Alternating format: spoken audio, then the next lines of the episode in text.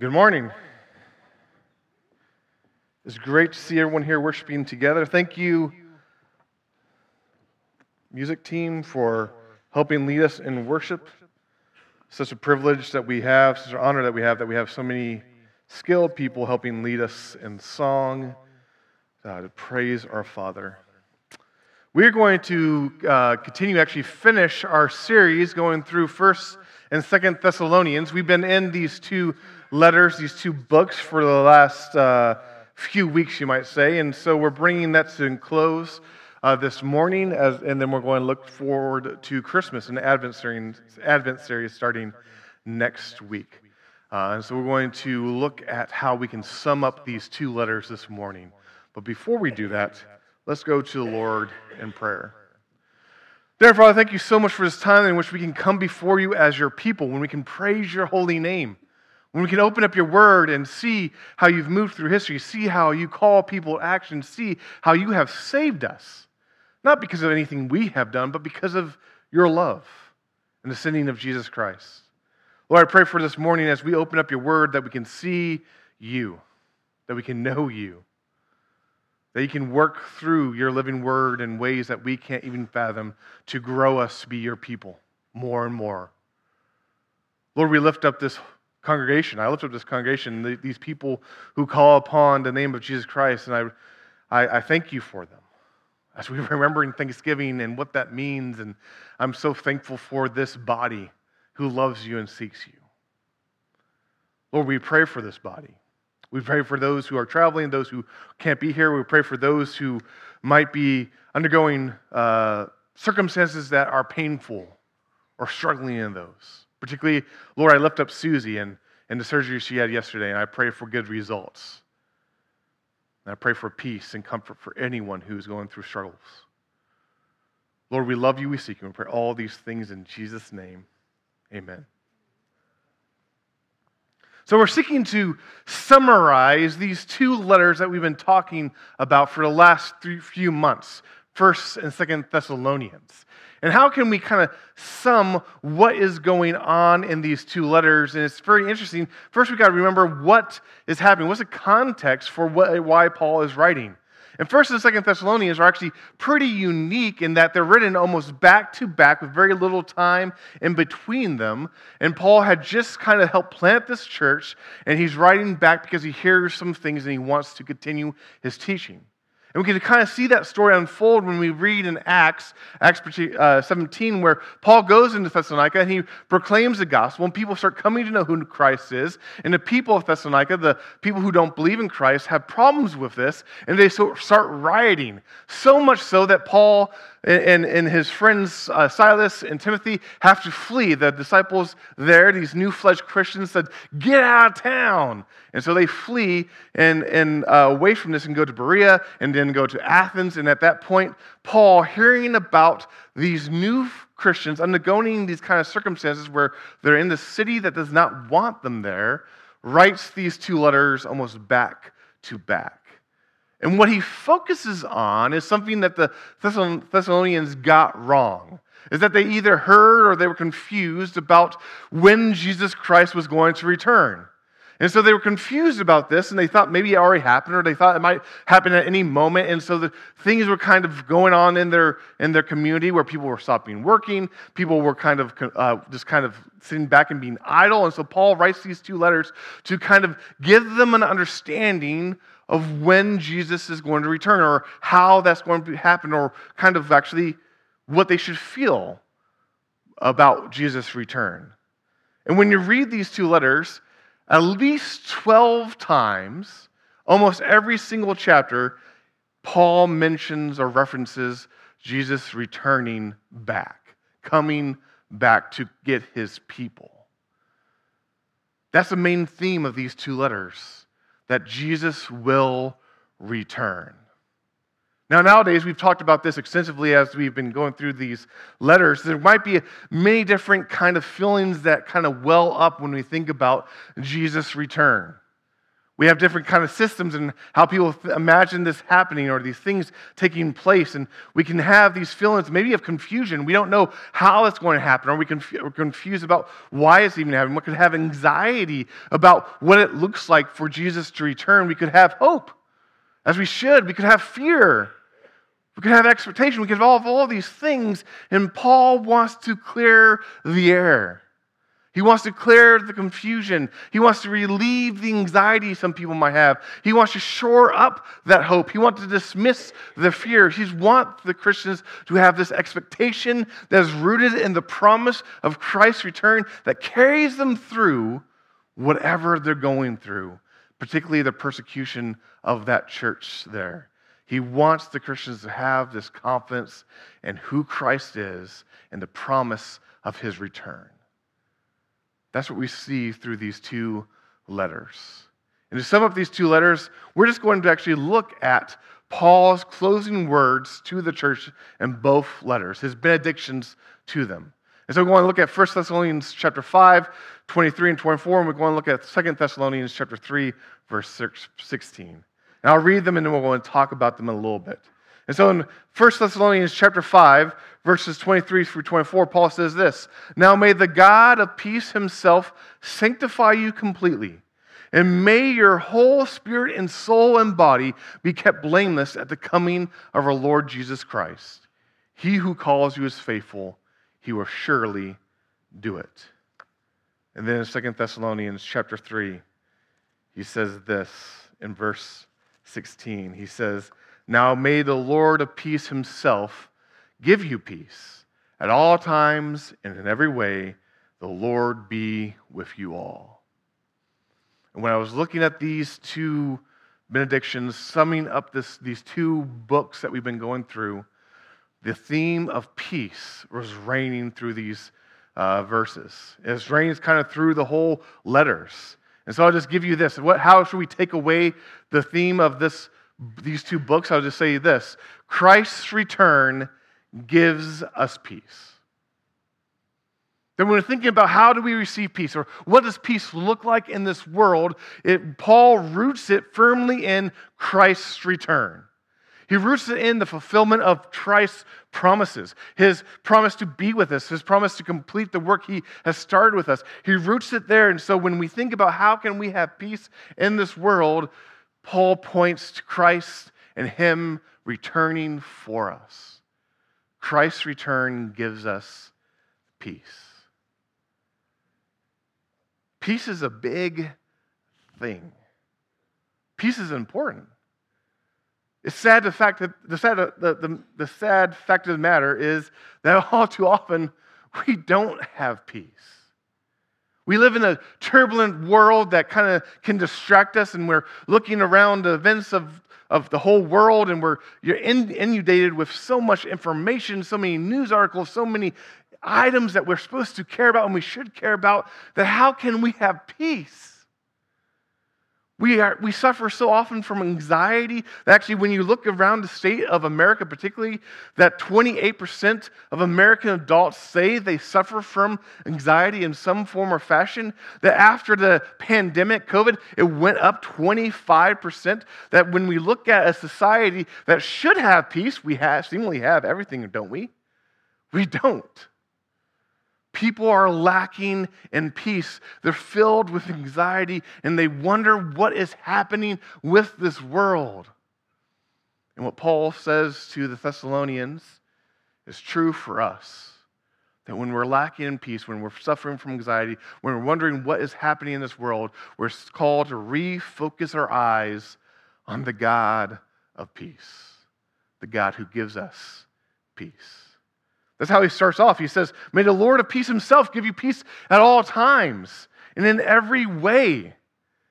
In 1 Thessalonians again, he says, May the God of peace himself, that this God that we worship is a God of peace who gives us peace.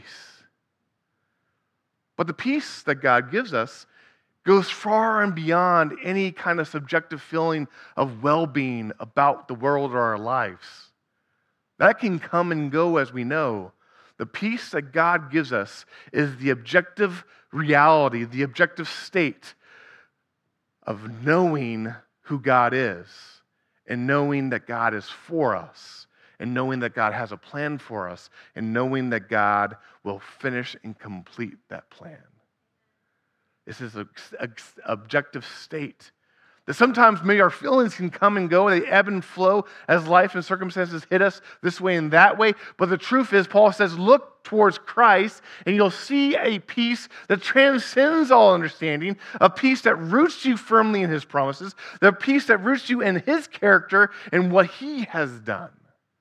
And it grounds us in the reality of who God is. It gives us this deep peace, a peace that only can come from the God of peace himself.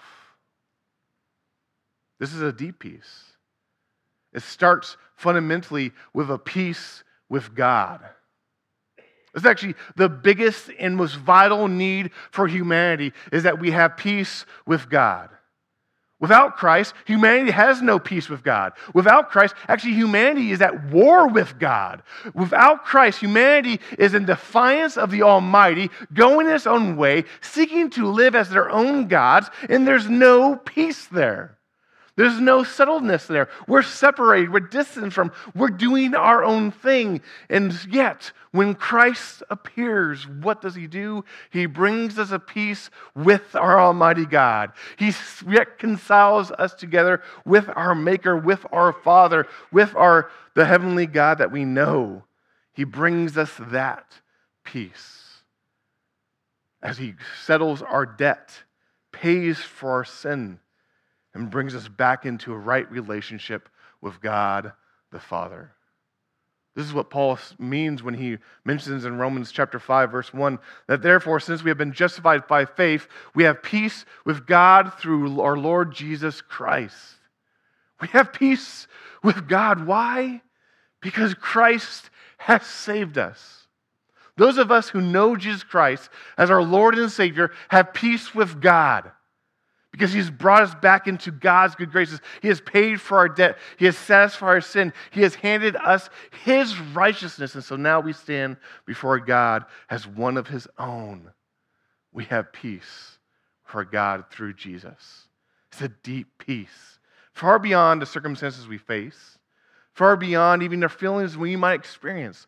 We have a peace with God because Christ has established that peace for us. But that peace now wells up, and I would say overflows just as a, this objective state. And it does impact how we view life. We should have peace in situations that other people might not have peace in. That we have peace at knowing our mighty God because He's with us, He cares for us. I love how Isaiah 26, 3 says, You keep him in perfect peace, him whose mind is steadfast, because he trusts in you. That when we, because we know our great Father through Jesus Christ, we know who God is. We know how He's working for us. We know how He works in history. We know how He loves us. We know the fact that He's even given His Son for us. We have this peace. Why? Because we can stay steadfast as we trust in Him. That we should let the peace of Christ rule in your hearts, as Paul says in Colossians. Because we know who God is through Jesus and his care for us, and we have this peace, which means that when we go about the world and we live life and we have circumstances that beat us up, when we have circumstances that don't go well, when life does not seem to work out how we want it to work out, we can still have a peace as we look upon our God. We can still have a peace as we're going through the fire because we know He's there with us. We can still have a peace knowing our God cares for us and knowing that He will not let us be consumed by this. We know it, who God is, and so we have this peace. And this peace is greater than the world can give us. This deep peace that God gives us is greater than anything else we can find in this world. Because everything else we look towards for peace in this world is temporary or can't bear the weight of our, our expectations and will collapse under it. it will fade away. Whether we look for peace in our family that can easily be t- taken away or it, that can't actually bear the weight of our expectations, Whether we look to peace for our bank account or political parties or just things going well in our life, these things are all temporary, temporal, and can easily change on a dime.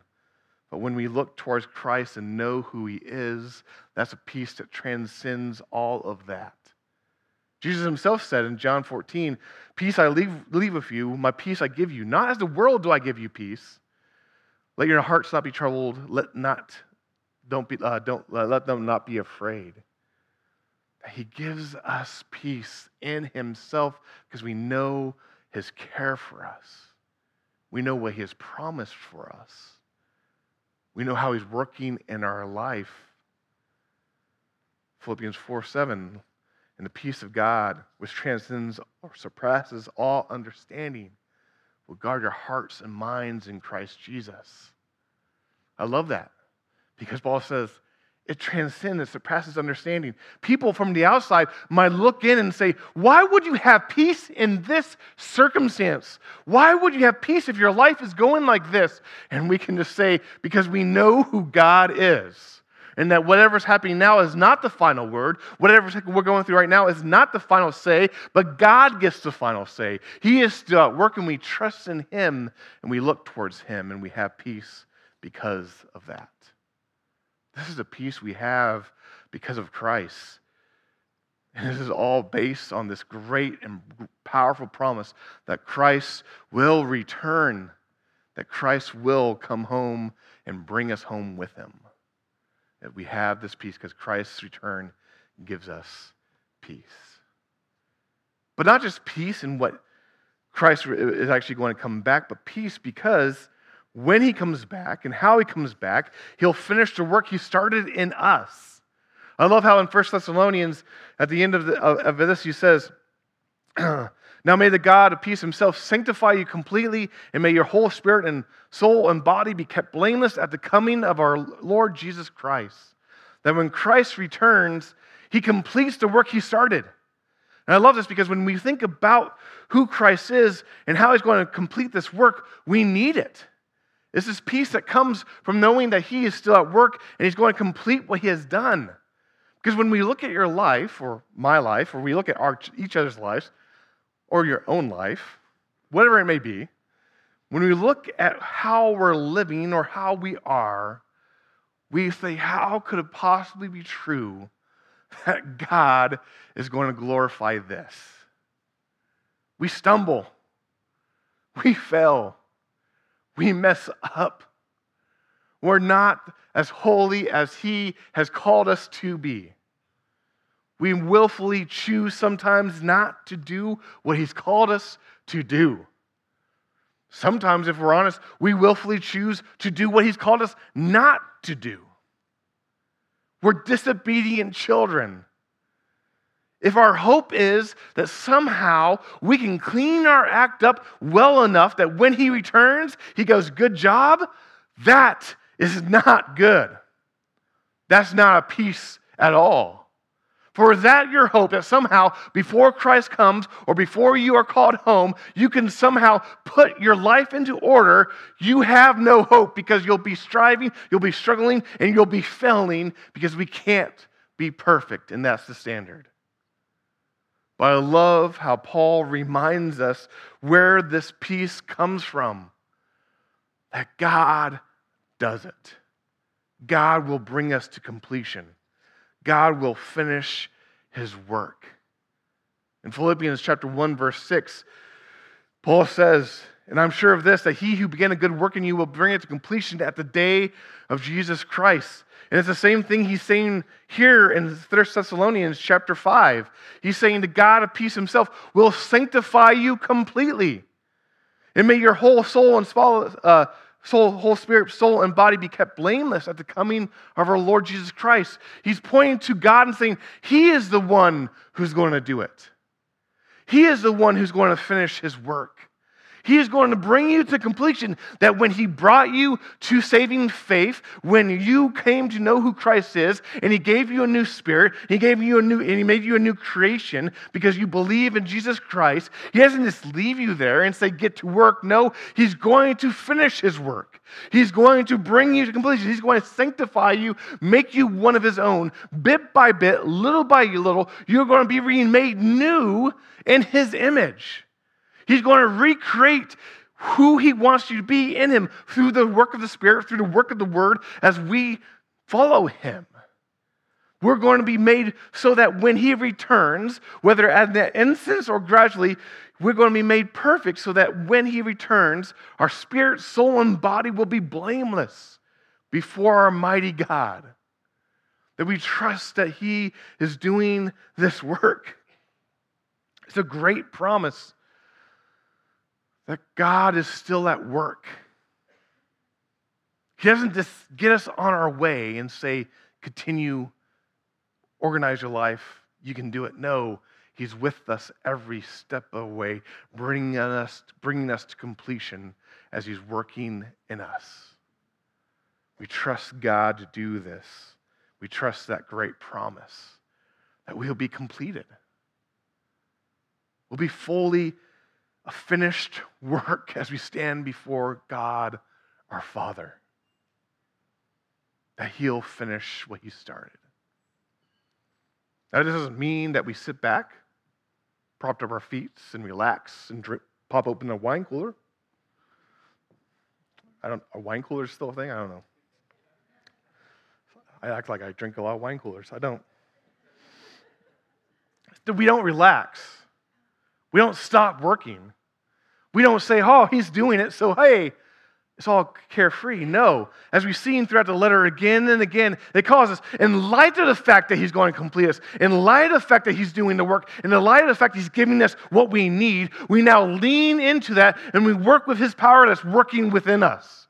We lean into that and say, God, use me, create me, make me who you want me to be. And we lean into that. We open up the Word and we let the Word dwell in our hearts richly. We seek to let God form us as He wants to form us. We seek to put ourselves into situations where we can love people as we're called to love people, that we can serve people in the ways we're called to serve people, that we can proclaim the gospel in the ways we're supposed to and call to proclaim the gospel. We put ourselves out there and let God work in us. This is not a call that Christians can be lazy and relaxed. No, this is a call to get up because you know the victory is insured. And when you know the victory is insured, you can fight with all your might because you know the end is there. And you know that even when your strength gives up, His strength will never fade, His strength will never be emptied. And He'll carry you through with what He's called you to do. So we don't sit back and relax but we work in His power and in His way, trusting Him to finish the work. And we do what He has called us to do, and we know He will complete us. And we have the peace of that completion as we look towards that future. Christ's return gives us peace. We can trust we'll have peace. We can trust that we will be totally sanctified, complete, blameless and when does that happen? When Christ returns. If you're like me, you're probably like, man, I want it to happen now. I'm not doing so well. I don't, I, I, I, I stumble and I fall and I need help. And we trust in Him helping us presently, but we trust ultimately when Christ returns, when the final trumpet sounds, when He calls us home, when we see our Heavenly Father because we're ushered into the throne room by Jesus Christ, this is when we know this will be brought to completion. That in a twinkling of an eye, we'll be transformed like Christ. And we trust that when He comes home, when He comes to call us home, He'll finish it. And we trust in Him. This refocuses our attention. I love it because it refocuses our attention off of ourselves.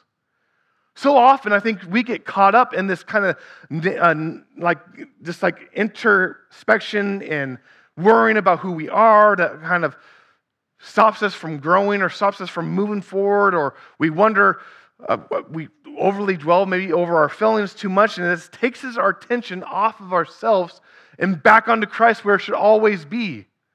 It refocuses our attentions that when will this happen? When does hope bring to completion? When Jesus Christ returns. And it lifts our eyes and focuses on Christ. That which lifts us off ourselves and our failings and even off our triumphs. It lifts our, our eyes off of the circumstances maybe we're going through right now or the hardships we're experiencing. It lifts our eyes off of all these things and refocuses them on Christ and says, Trust in Him. Look to Him. Know that He is coming back.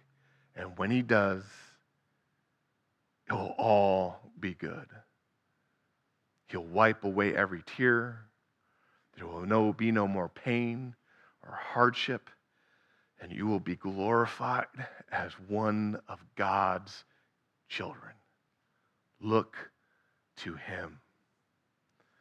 And when we think about and remember that this happens when Jesus returns, we now can wait with expectant hope. An expectant hope that gives us peace. We can wait knowing that no matter how hard this world pushes against us, we have someone who's greater than this world. No matter how hard this world can hit us, we have someone who rights all wrongs. No matter what we might be going through now, that's not the end. The end is when Christ returns and calls us home and we trust in him. We wait with expectant hope. And we trust in this that it is the work of God who brings it to completion. I love it how in verse 24 of uh, chapter 5 of, of 1 Thessalonians, Paul says, He who calls you is faithful, he will surely do it. Putting the faithfulness on God and that He's going to do it. He's going to complete, bring this completion. We know He's going to finish His work. We know He's going to do what He said. We know He is at work. And Paul says it a little different way in uh, 2 Thessalonians the Lord be with you all. That great promise that the Lord is with us and will not forsake us, that the Lord is working with us as He's with us. He is faithful and He's doing that work. That our peace is rooted in God. Our peace is rooted in what He is doing.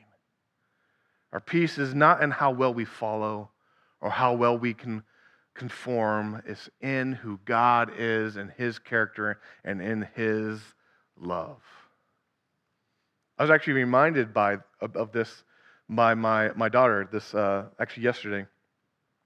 Um, she's six years old and she loves to sing and she makes up songs and she sometimes you know makes up weird words or it can be kind of humorous. Sometimes she can't read that well, but you know when she's standing up here and we're singing, she can catch on what the words are, and so every now and then she'll she'll belt out "Glorious Day." you know, stuff like that. She wasn't singing before, but she got that one down. But she loves to sing. And, she, and, like, and so she does. And so for some reason, my wife and I started singing uh, Jesus Loves Me, This I Know, for the Bible tells me so. I'm not going to sing because I can't sing you know, little ones to him belong. They are weak, but he is strong. Was, we were just singing that for, for some reason. And she, so she starts singing, Jesus loves me, Jesus loves me. Even when I don't know my Bible, Jesus loves me, Jesus loves me. Even when, and she keeps on going with those. So even when, and I was like, that, that's it. That's the beautiful word, the picture of the grace of God and who He is. That Jesus loves me, and we can stop there, period. But it's a great word that we see again and again through Scripture that God does the work. Jesus loves me, we can become this. Even when we mess up, Jesus loves me. Even when we don't live up to His standard, Jesus loves me, and we can add again and again, and we trust in this truth that God does it. That God's the one at work. He who calls us is faithful, he will surely do it. We trust in that.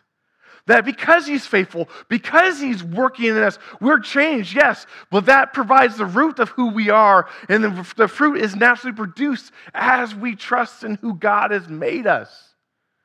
doesn't give license to sin all the more. No, we are changed and we should lean into that, but we know we're imperfect humans still to this day.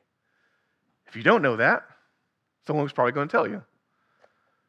But we trust in God because He does it. He is the one at work, He is faithful. And the Lord will be with us all, working in us, transforming us bit by bit to make us who He is. Paul ends both of these letters, as he ends most of his letters, with the statement, The grace of our Lord Jesus Christ be with you all. Oh, may the grace of our Lord Jesus Christ be with you. Now, he ends all these letters, and that might be a formulaic kind of ending to his letters, but I don't think it's really that formulaic. I think it's, again, at the end of the letter, he wants us again to point our eyes or, or pay attention to the glorious gospel that we believe. That the grace of Jesus Christ is why we gather. The grace of Jesus Christ is why we can stand before our Heavenly Father at the end. That the grace of Jesus Christ is why we have hope in Jesus returning and not fear. The grace of our Lord Jesus Christ, his unmerited favor, that when we were sinners, when we wanted nothing to do with God, when we were in rebellion of the highest, that we looked upon the Almighty Sovereign Lord of the universe, who rightly demands worship, and we said, nah, I'm going to go my own way, do my own thing. The grace of our Lord Jesus Christ is the fact that God loves us in spite of that, that He gives us His Son, that God gives us His Son, and, and why we're still sinners. That God sends His Son to live the perfect life we could never live that he sent his love, his son, to go to the cross of death that he did not deserve, but we all deserved. That he, as his son died upon the cross, all our sins were nailed to that cross in and on him. So that now there's nothing left of God's wrath because it's all been poured out on his son. And what does he have left for us? Love. This is the grace of our Lord Jesus Christ. This is why we exist as a church, why we exist as Christians. So we remember this, when we remember the grace of our Lord Jesus Christ, when we remember the gospel, the truth of who God is and how he loves us in spite of ourselves, we know we can have peace. It actually makes us expectant and hopeful as we long for and we yearn for the return of our rightful King. That we look towards who Christ is and know his love, and we long for him coming home or bringing us home so that we can have the final peace that will last forever as we are embraced as God's children and we're brought home to him. Christ's return gives us peace. So, where does our hope rest? When you think about our, our life, where do we, what do we hope in? Where do we place our hope? Where do we place our, our, our, our, um, our security? Do we look for things in this life that are temporary, things that can, are, are fleeting, that can be easily taken away? Or do we focus on who Christ is and the love of our God and remember Him.